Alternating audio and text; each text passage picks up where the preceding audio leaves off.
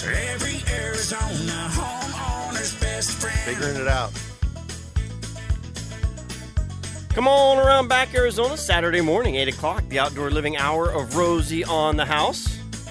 Saturday morning tradition since 1988. If you're following along in your homeowner handbook, you know today we're talking urban farming. Farmer Greg's in studio, and we're talking guilds and fruit trees. And we've been asking ourselves all week long, Farmer Greg, what is a guild? What is a guild? Well, that's what we're going to discover today. Was that a typo? Was it a quad? Was it... no, no, no. And uh, they are fun to do. And, uh, you know, a big part of it, and I'll let Kristin jump into this here in a minute, but a big part of it is just letting nature be. You know, planning the way nature works, which y'all know if you've listened to this show, I'm big time into this thing called permaculture. So we'll talk about that today too. But to get started, Kristin Parsons is a native Texan, went to college in Kansas, and ended up in Arizona in 2004. She's been gardening, raising chickens, planting fruit trees, and constructing buildings ever since. She completed her permaculture design course in 2015 and since then has been focusing on local food system development and permaculture. She lives on a half acre edible landscape property that has over 75 fruit trees in Scottsdale.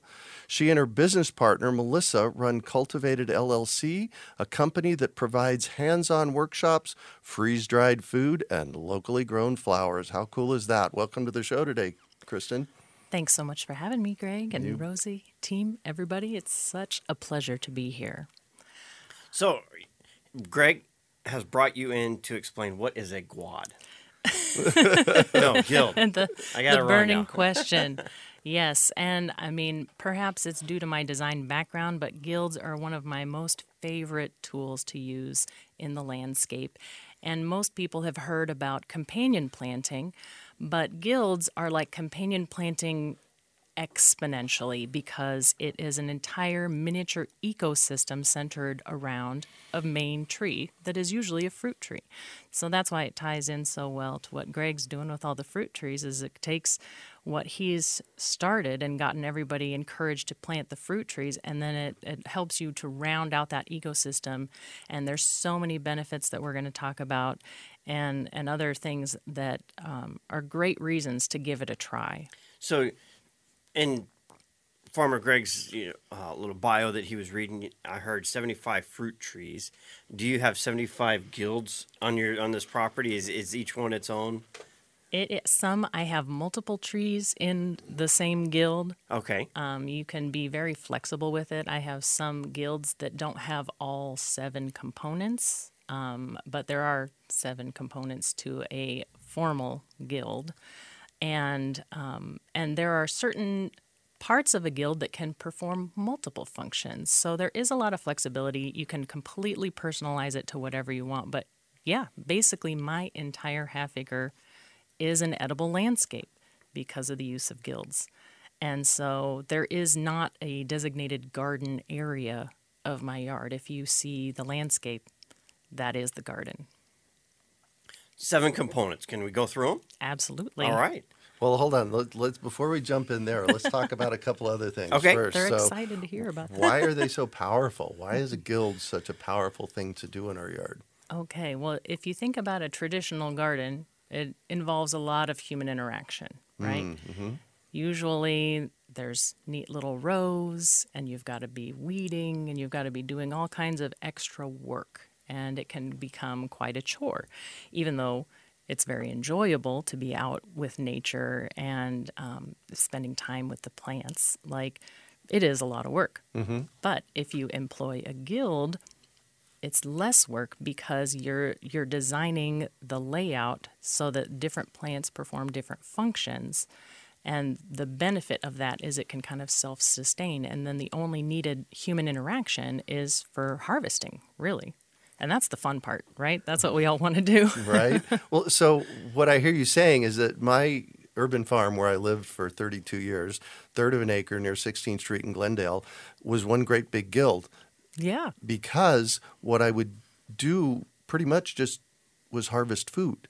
exactly You know, I had about 80 fruit trees on the property, and there were things that grew, uh, uh, you know, tall above them and things that grew underneath them. And it's so it's a it's a self managing process. Is Yeah, it's I mean it's magical once you notice the ecosystem balancing. And so um, you know, we talk a lot in permaculture about observing, right? Yeah. And um, and knowing several other gardeners, there's all these instances of, oh man, the grasshoppers are terrible this year, you know? And I noticed in my own yard, yeah, we had more grasshoppers than usual. But because of those guilds and because of the components of those guilds, mainly the attractors, right? Mm-hmm. I have abundant wildlife in my yard. So I have a bird population that was eating the grasshoppers. oh nice. And so I didn't have to do anything but watch. It was very entertaining. I So I think that's- for the birds. I think that's probably what makes this such a powerful concept is that you set systems up that nature manages your process, not you. Exactly. There's no need for chemicals. There's no need for for any additional interaction once you find that balance. And so the benefits are everything comes alive and and you get more yield and you get more of everything and a, and a and a beautiful landscape on top of it and then most of it's edible which I mean is just such a treat but um, you know it's it's one of the most powerful tools in permaculture but it's one that isn't discussed very much because it can be intimidating and it can be mm-hmm. complex. And so i'd like to try and and go through those components and and kind of make it simple. We're going to talk about some plants that are specific to our climate mm-hmm. here um, but it can be adapted um, to, to other parts of the state that have other growing climates and, and the country, really. But if you just Google a guild, you're probably not going to get something that's going to work here in the Right. desert. So- So the, the actual definition of a guild is a beneficial grouping of plants and animals. Yeah. Well, I mean, it's it's really kind of the whole little mini ecosystem. But yeah, a, mm-hmm. a group of plants that are were designed to work together as a team. Go team. nice. So we've been talking about permaculture as also. Can you define what that is for you? Oh, and I love how you said for you because Right. everybody has a different, slightly different version of permaculture. And so for me, and I've touched on that a little bit already, for me, it is quite literal permanent agriculture. Like my yard is my garden. Like the landscape is not divided up into ornamental versus functional. It can be aesthetically pleasing, it can be beautiful while also serving the purpose. And so it's I to me, I think it's the great solution because it's not overly complex. It just is. Right. Now, a half acre. Mm-hmm. I'm so I'm assuming the rest of your neighbors are all half acre properties, About, yeah. and your house is probably what 50, 60, 70 feet off the front drive street. No, I'm on a cul-de-sac, so Oh, the, okay. the house is tucked closer up to the street, and we have one of those weird pie-shaped lots, so it just kind of keeps going, and there's lots of different spaces. Um, you get different experiences and different microclimates in different parts of the yard. So most of this is in the backyard. We don't have a whole lot going on in the front. Correct. I do have some native guilds in the front yard because the front yard faces west, and so we've got mesquite trees. Um, we've got Well, shade blockers like, for the house. Exactly, exactly. So, well, yeah, I had to put the really tough plants out front, but it's they're still guilds. So there's penstemon underneath. There's prickly pear cactus underneath. I've got artichokes out there. It's Oh, nice. and most people drive right by and don't Don't even notice. that it's all food. That's what I was kind of wondering. Like, if somebody does your house like stand out because there's so you know 75 fruit trees on this Mm-hmm. property versus that one, or you know, could could you drive by and, and not even notice? Most people don't notice. I mean, there's things that are little giveaways, right? Like the wood chip mulch. Instead of yes. having a rock yard, there's wood chip mulch near the plants to cool the root zones, um, provide that breaks down and, and increases the life of the soil. And it does not attract scorpions. It does not attract termites. Termites. So that that might be a little hint. I've had a couple of people in the neighborhood ask, you know, what are you growing back there? I say, what am I not growing? So Jennifer has a great question, and I'm going to bring it up because you had you were talking about it before we went on air. So, so Farmer Greg, you know, anybody that's heard our broadcast before knows that the urban farm was on flood irrigation. And you're a Yes, big fan exactly. of that. Yep. That's true. Are you on flood irrigation? I am not. I am not. And I have built my drip irrigation system myself. Oh, nice. yeah, you can do this with flood irrigation and without flood irrigation. The key, if you don't have flood irrigation, is lots and lots and lots and lots of woody mulch. Yes, You know, absolutely. the thicker the woody mulch, the better. Yeah. that is going to reduce evaporation and, and allow the dirt to just hold that water. And so you're not just going to be losing it. And you can actually see the relief on the plants in the summer that have the mulch versus plants that don't have the mulch. Those Yeah. you can see the stress. So it makes a big, big difference. Gravel, I have a question. Absolutely. Um, not being the gardener, uh, I meet homeowners all the time about their kitchen and bath remodel. And then they start asking me landscaping questions. I said, I don't know. You'll have to ask Romy. But one of the questions I'm asked all the time is where do I secure this woody mulch? Yeah, good question. So where how how you get that? Well- and where you go? you can buy it, or you can find somebody that will gladly give it to you. But that's a long waiting line, isn't it? It could be. Answer all the homeowners that are going to ask me this question in the next two weeks. Where do you get it? All right, so there's a website called chipdrop.com, and it basically connects you with chipping companies, companies that are managing trees and landscapes, and gets them to dump it in your driveway.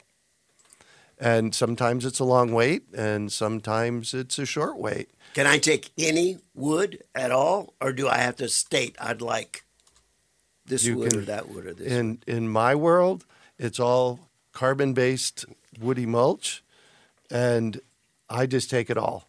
And Yes, absolutely. yeah. All of it.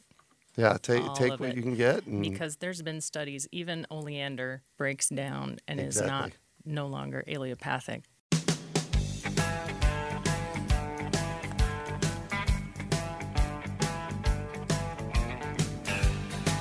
Talking guilds and fruit trees with Farmer Greg and special guest Kristin Parsons from Cultivated LLC.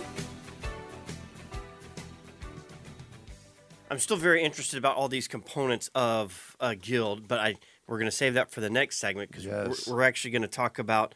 Uh, you- you're saying a guild can it be a tree or a cluster of trees, and you've got different specific uh, examples. We're gonna you're going to share with us. Absolutely.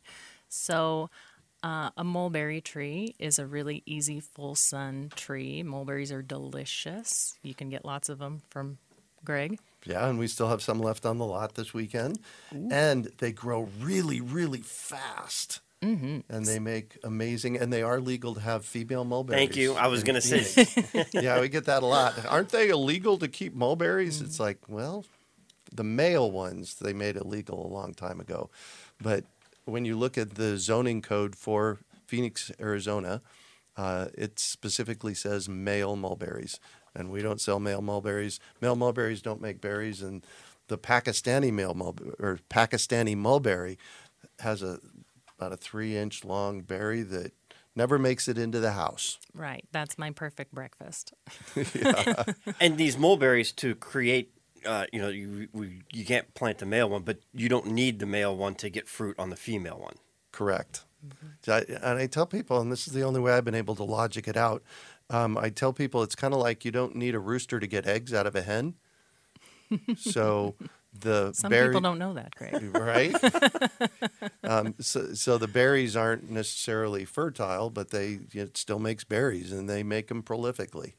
yes, they do. I actually think that this past year, the birds got sick of them in my yard because I have planted Don't you have something else to eat, lady? I have. Yeah, they're like, what's next? I'm tired of this. Yeah, because I have four mulberry trees So on my property. So, tell us about your mulberry guild. What is that? well, it's a nice large guild. Um, I have, since I have four different mulberry trees, I have some that are separate. I have a couple that are just the mulberries and the wood chip mulch, and that's it. And that's the guild. And that's okay. You know, we got to build this in layers, right? You, you don't mm-hmm. need all seven parts up front. That's the best part, right? The more you add, the better it gets. But I have enough other plants nearby that there's still benefits. And if you have a tree that doesn't have a real pest problem, like a mulberry is great because it's other than the birds wanting to eat your mulberries, right? Or your neighbors want to eat your mulberries, like there's not really a pest that targets that tree. So you might not need all those same components, which is great because then it's a great shade tree. You know, you can put a, uh, you know, put a nice hammock under there sometimes and uh, enjoy the shade. So I have a mulberry tree that's a part of a multiple tree guild. Um, uh, so, and this is part of the fun, right? Because when I said companion planting on to the exponential, you when you're picking your understory plants that are going to support that guild, you're going to want to plant them where they're going to be happy, right? So I have artichokes on the west side of that mulberry because they can handle the afternoon sun. I plant um, onions and garlic under there. I plant sunflowers under there because it's up against my fence and there's not much to the east of it um, in that particular location. I've got some sugar cane under there. And then I do annual uh, flowers. That's the other great part about a guild is you can mix annuals and perennials together. Sugar cane. Yes. That's that what- that's a newbie. Yeah, that's what I was. when she said that, I was like, "Wow, Farmer tell us Greg and I about were like, that." huh? Yes, yes. Um, well, so I my lot uh, backs a street, and it's a very popular street uh, for walking and Mm-hmm. Oh, yeah? such. So uh, a lot of my fruit trees that grow over the fence get picked, and I don't mind sharing with my neighbors. You know. Mm-hmm. Um, but it's it's been funny because the sugarcane just it's really cool. It rustles in the breeze, and everybody Mm-hmm. is like pops their head over the fence. What is that? What is that? You know, because it looks bamboo-ish. Yeah. You know, but it's just a really great kind of screen plant, I guess I would say. And okay, so that was my question. What what do you do with the sugar What's the cane? function? 'Cause Oh, I've seen them juice it? Mm-hmm. harvest it, and they you have to burn it first. Um, I'm not picturing you're burning your backyard when I you're am not. harvesting. No, no. Uh, That's a I mean, good I do have a machete, but we just chop it. You, you. There's a press, and you can run it through the press, and it will juice it. So no burning required. And so then, what do you do with that juice? You use it as a sugar supplement. Yeah, Anywhere you would use, you know, granular sugar, you just use the liquid. yeah. I usually freeze it in ice cube trays so that I can use it later on because it's best fresh. Oh my gosh, it's so delicious fresh. Um, but it doesn't stay long, so I just freeze it. And uh, that was the other, you know, thing when you're growing all these things. You know, you got to get real creative with how to use it all or share. You know, share it with your community. So we've primarily been talking about the mulberry guild, but Mm-hmm. you've got an apple tree guild to cover, a native tree guild, a multiple tree guild, and we've got like 40 seconds Yep. before news break. Peach Tree Guild. Well, I mean, I guess what I want to convey really is that you can do this with any tree. You can even do this with an ornamental tree, but of course, I'm going to pitch a fruit tree just because it's delicious. you know, but the the point is there's different combinations that can go with all those different trees. You're not limited. All right, very good. We're going to come back and we're going to talk about the seven components. Now, you said not all of your guilds have all seven, but uh, we're going to cover what those seven are. Uh, And, And- their functions. and their functions. And I'm just picturing, you know, if, if this is happening on a half acre, what if two or three of your other neighbors did the same thing next to you? And I mean, you've got an acre, four or five properties, you know, you've got a full acre of this harvest.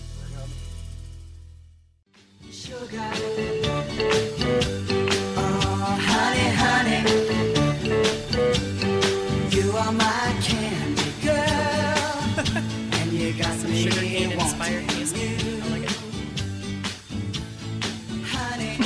Farmer Greg's in studio talking urban farming, guilds, and fruit trees. Special guest Kristin Parsons of Cultivated LLC. And uh, I haven't even mentioned the phone number. I've been very selfishly uh, asking my own questions. I apologize. I didn't even didn't even hit me until bottom of the hour news break. If someone else has a question, you can join the conversation. One triple eight 767 4348.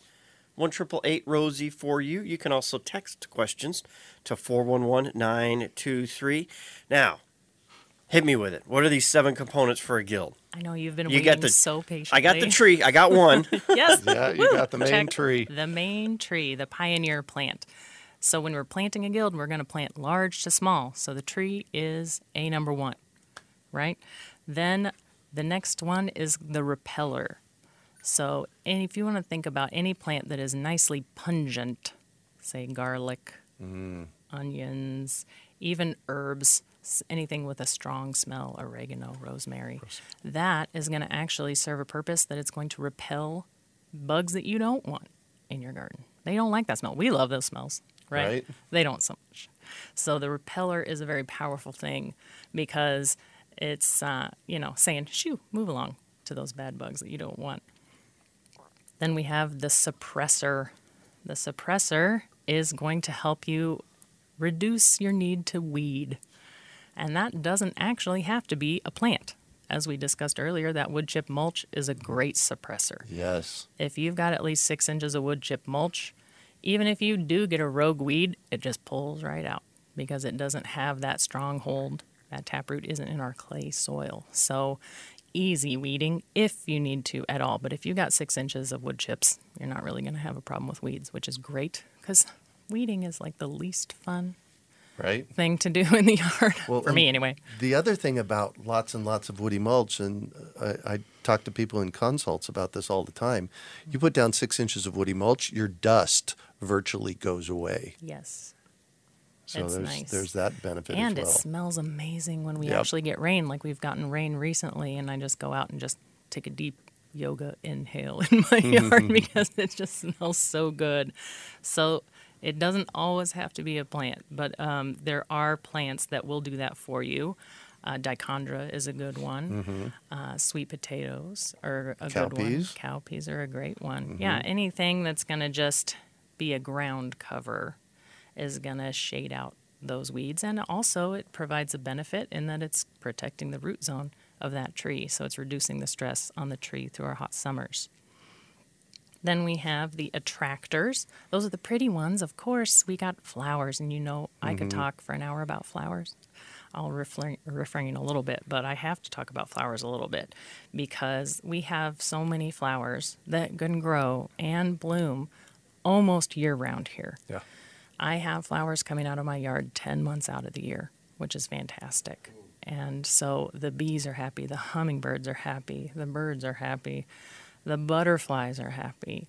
And that makes me happy just seeing all that in my yard. And that- Plus, Mm-hmm. w- when I used to farm my yard here in Phoenix in the late 90s, uh, I would also harvest the flowers and t- take cut flowers to the farmer's market.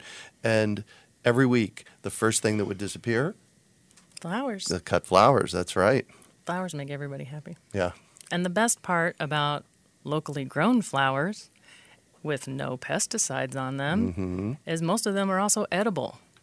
So most people that hesitate to buy flowers say, "Oh, it's just going to die anyway." And I say, "Well, leave it on your dining table for a week and enjoy the blooms, right? You get a benefit from from just experiencing being in their presence and then make them into a delicious meal afterwards. And so it's not like it's got to go in the compost or anything, but it also does well in the compost too. So the attractors are great. That's what's going to keep your pollinators coming because your fruit tree bloom window mm-hmm. is only a couple of weeks. Yep. And so you need those pollinators to already be in your yard, happy and there. And they'll be like, oh, look, something else is blooming for me to snack on. And then you get more fruit. So there's huge benefits to those attractors. So that's number four. We've got the main tree, the repeller, the suppressor, the attractor. Yeah, we are rolling through them. And then we have the fixer, right? It's not mafia esque, okay? We're talking about nitrogen fixing, right? So plants need to eat, right? And so if there's available nitrogen in the soil, those plants are going to be happy. And there are legume based plants that actually put nitrogen in the soil that wasn't there before. And so your plants are feeding your other plants. That's exactly what we're talking about that ecosystem helping each other out. And so um, fava beans, peas, vetch, even some of our native trees Oh, yes. are leguminous, right? So you get um, Palo Verde trees that make a, a bean that you can steam like edamame, if you don't know.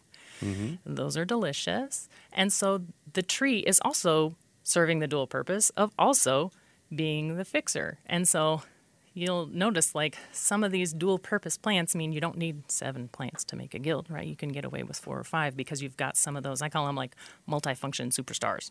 Those plants that are oh, doing nice. I like that. doing multiple things for you. I'm like, Thank you, overachieving plant. And then we have a mulcher. Number six is a mulcher. That's just a, a plant that's going to shed its leaves and provide living mulch in addition to the wood chip mulch. Like, yes, Greg. Ooh, ooh, ooh. So one of the things that I did when I was here at the urban farm was I had my neighbors trained to bring me their leaves in the fall. Please, please, please don't rake up your leaves and throw them away. There is no way, first of all. Secondly, all those leaves have nutrients in them that your plants need. And our soil needs. And our soil, exactly. So Leave the leaves. leave the leaves. That's a really good way of putting it. A little promotion there. Leave the leaves, and and then you know, it it's less work too to leave Right. those leaves, which is really nice. I'm I'm a bit of a lazy gardener. Most people think that I you know have a full time job in my yard with that many plants, you know, but actually, it's pretty self sufficient the way I've got it set up. So you know, if you can and that's another benefit of the woody mulch is because then it's not as obvious that there's the leaves because it breaks down really fast and it just Mm-hmm. looks good. And so it's not, uh, you know, So if it's not a tree that's the mulcher, what would be another plant that you could you could use? ooh, Greg Ooh, ooh, knows. pick me, pick me. uh, cowpeas. Cowpeas are a bean that is edible. It's edible as the bean when they're small, and the pea that comes out of the bean can be made into flour. And it's a nitrogen fixer. And what I used to do at the urban farm is uh, it, it it loves to grow throughout the summer, and then in the fall it dies back when it frosts, and you just leave that stuff in place, and it just makes mulch for the next year and the next year and the next year. And the nice thing about cowpeas is they are they'll come back year after year once you get them planted and established. You that was just- my next question. Yeah. Will it come back or do you have to replant? no. That's the beauty of this uh, guild edible landscape thing. Mm-hmm. I love plants that plant themselves. right? dozens and dozens of different varieties I used to have at the urban farm when I lived there that would just come back year after year after year. Nasturtiums are another one just like that. Yep. Now, question: When you say you like plants that plant themselves, you, that that is great. But in in our orchard, I have to constantly be pulling out mesquite and palo verde mm. because I don't want them. You know, we have a lot of both of those on the property, mm-hmm. and you know, some years we'll have a bunch of sprouts come up. Some years we will have hardly any. But I don't want those mesquites to overtake my peach, my apple, so Right. I'm, and my fig. So I'm, I'm constantly pulling those out. Do you have to do on yours a lot of that uh, maintenance? You're laughing. Only where there's rock. Y- yeah. Oh, right. Exactly. Only where there's rock. Sorry to sound like a rock hater, but We are. You don't We'll get that on the mulch side yeah. where it's mulched. it's Gotcha. not nearly as bad on the mulch. And again, like I said, if you do get one in the mulch, it pulls real easy. Whereas the ones in the rock, you've got to really, you know, you know. Plus, a, a lot of these are annuals rather than perennials. So the mesquites are perennials. Mm-hmm. We're talking annuals. The cowpeas, the sweet potatoes, the Sweet alyssum, nasturtium. yeah, they're Yeah. all annuals. They just they they run their entire life cycle in one season. And if you leave them, they'll reseed themselves, and, and you won't mind that they've reseeded themselves. I have a calendula forest nice. in one part of my yard because I just when I when they froze back I, or you know burned in the summer, I just kind of sprinkled the seed heads, and I was like, all right, don't have to plant any calendulas for next time. And This is the lazy gardener coming out in us. I know, but you know what? That's that's what we do, um, and and we get an abundance anyway, don't we? Yeah, oh yes. So the last one is the accumulator. So an accumulator is is a debated layer of the guild. Actually, some people are like, you don't need that, but you know what? Uh, anything that's going to help, I'm going to say, Right? let's talk about it at least. So, an accumulator is something that, so in your soil, there might be a bunch of minerals that may or may not be available to your main tree. That a lot of depends on pH, it depends on moisture, it depends on the health of the soil, right? And the best part about the accumulator is it mines those minerals from the soil and gets them up into the root zone. They usually have a big tap root, right? And so they're going down there, they're getting the good stuff, and then they make it available to the other plants. Um, and they do it for you. And one of the best parts about some of the popular accumulators is their weeds. like in all like in all caps right Yes, there. Dandelion. Dandelions, that's right. And dandelions are edible. yes, and quite nutritious actually. So you know, they get a bad rap, but they're actually doing a lot of good work Right. in the yard. So yarrow is an, an another great one, Mm-hmm. and yarrow is another one that will reseed itself and be happy everywhere. But you can make tea out of it, edible flowers. So that's a great plant. And then amaranth, which is a grain that grows really well here. And uh, you know that will probably also reseed itself. So Oh yes, exactly. Well, and, and you know this whole notion of letting them reseed themselves. What we have to do, our job in our yard, is to make the soil plant and seed ready. Adding lots and lots of woody mulch. Don't throw away those leaves. Get them mulched. Adding compost and those kinds of things, you know, throughout the year, so that you know after 32 years at the urban farm, I had 18 to 24 inches of amazing growing topsoil on top of the rock, you know, underneath that was in uh, my yard. And that just came from working with nature. Yeah, I mean, the thing that our soil is lacking the most is organic matter.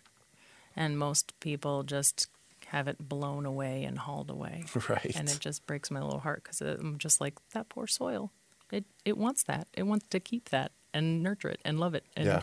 and I have places in my yard where I can stick a shovel in the ground and it just goes straight to the hilt, which is great. You know, Yeah. I don't have to work hard to work the soil because of these practices. And then I have the places where there's rock or where it's been undisturbed soil for forever and you put this shovel and it goes tink. Learning about guilds from Kristin Parsons of the Cultivated, along with Farmer Greg, the lazy farmers, gardeners. You know, We'll take it. self Bring it on. self proclaimed. Bring it That on, baby.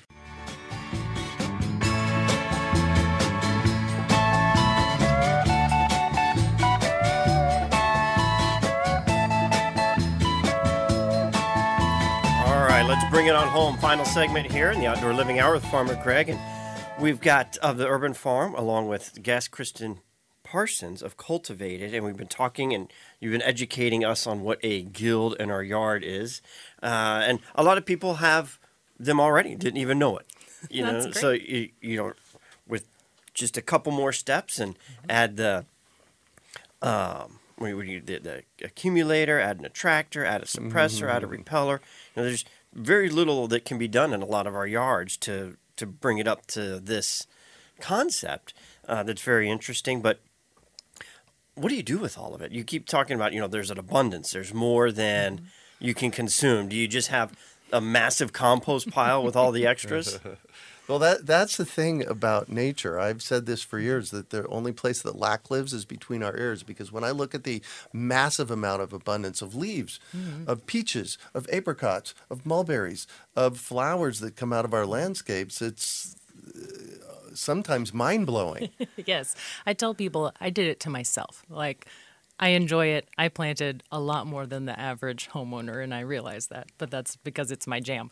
My yard is my therapy. It's my gym. Like, it serves Yeah. so many other purposes for me. So, I hope that we've inspired people to round out those guilds so that they can just enjoy. Right, because that's one of the best parts um, about where we live. Right, is so much of the year we get to be outside in it and enjoying it, and so hopefully that we've inspired some folks to round out those guilds and and also tell other people about the guilds, you know, and be like, hey, I learned a new thing, you know. Yeah. Let's put it put it into action. So the best part about all that abundance for for me is that I have turned it into little micro income streams, I guess, and and have changed my business. I used to do edible landscape design, but then after having my son and then coming back to it, I knew that I wanted to rebrand my business to be more of a lifestyle, right? Because like kind of urban homesteading is a whole lifestyle. It right? is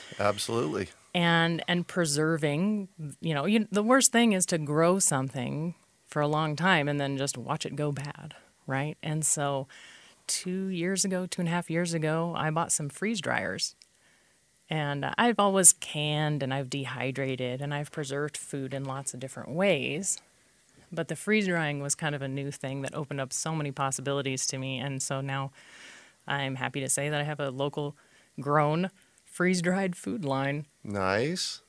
It's Including early in development.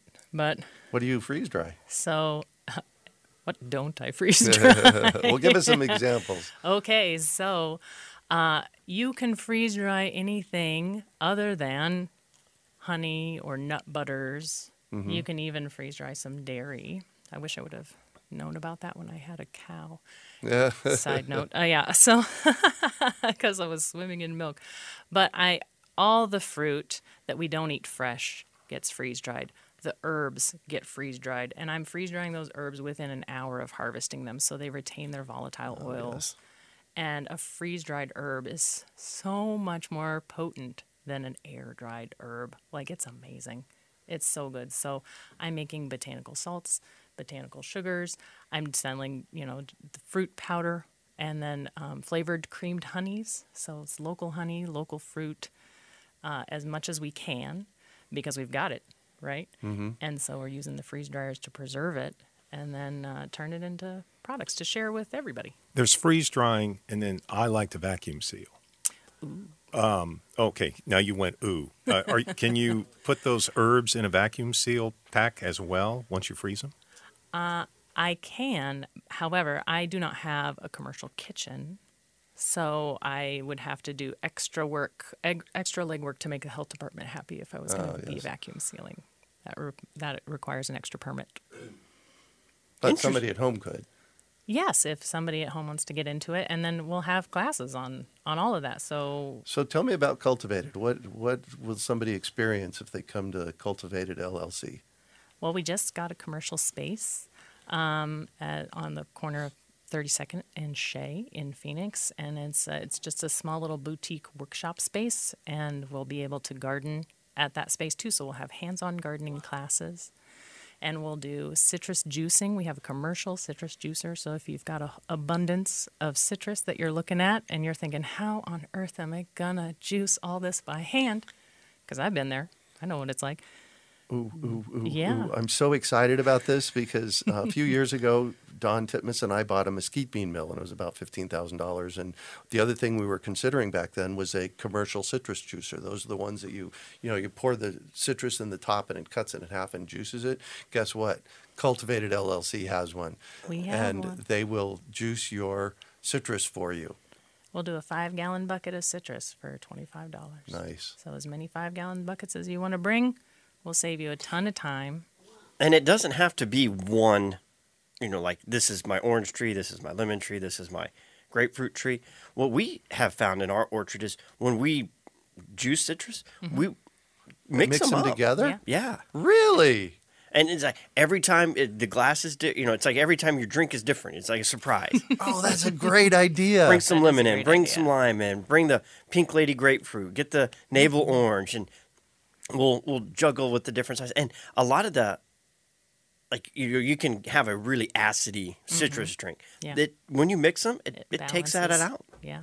Nice. So we got about thirty seconds left. If somebody's interested in you know planting trees, uh, the pop up We've got our open. Fruit tree pop-up nursery open this weekend at fruittrees.org. There's a phone number on there if you want to call us for the location, but it's on the corner of 7th Street and Meadowbrook in Phoenix, and we're open till 3 today and 3 tomorrow. Citrus and stone Citrus fruit. is in the fall. This is Okay. deciduous. Peaches, apricots, apples, plums, pomegranates, mulberries. urbanfarm.org. And Kristin, your website? It's www.cultivatedllc.com.